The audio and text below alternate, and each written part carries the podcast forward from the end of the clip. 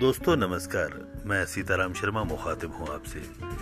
विनोद विठल साहब मेरे मित्र और कवि दोनों ही हैं और उनकी कविता को पढ़ना मेरे लिए एक सौभाग्य की बात है।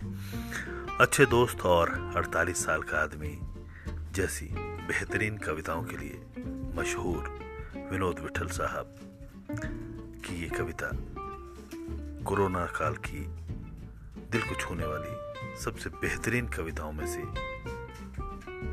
इन्होंने जो दस कविताएँ लिखी हैं, वो इस पॉडकास्ट के माध्यम से मैंने आपको सुनाई है। सुनिए, आनंद लीजिए। बहुत बहुत शुक्रिया।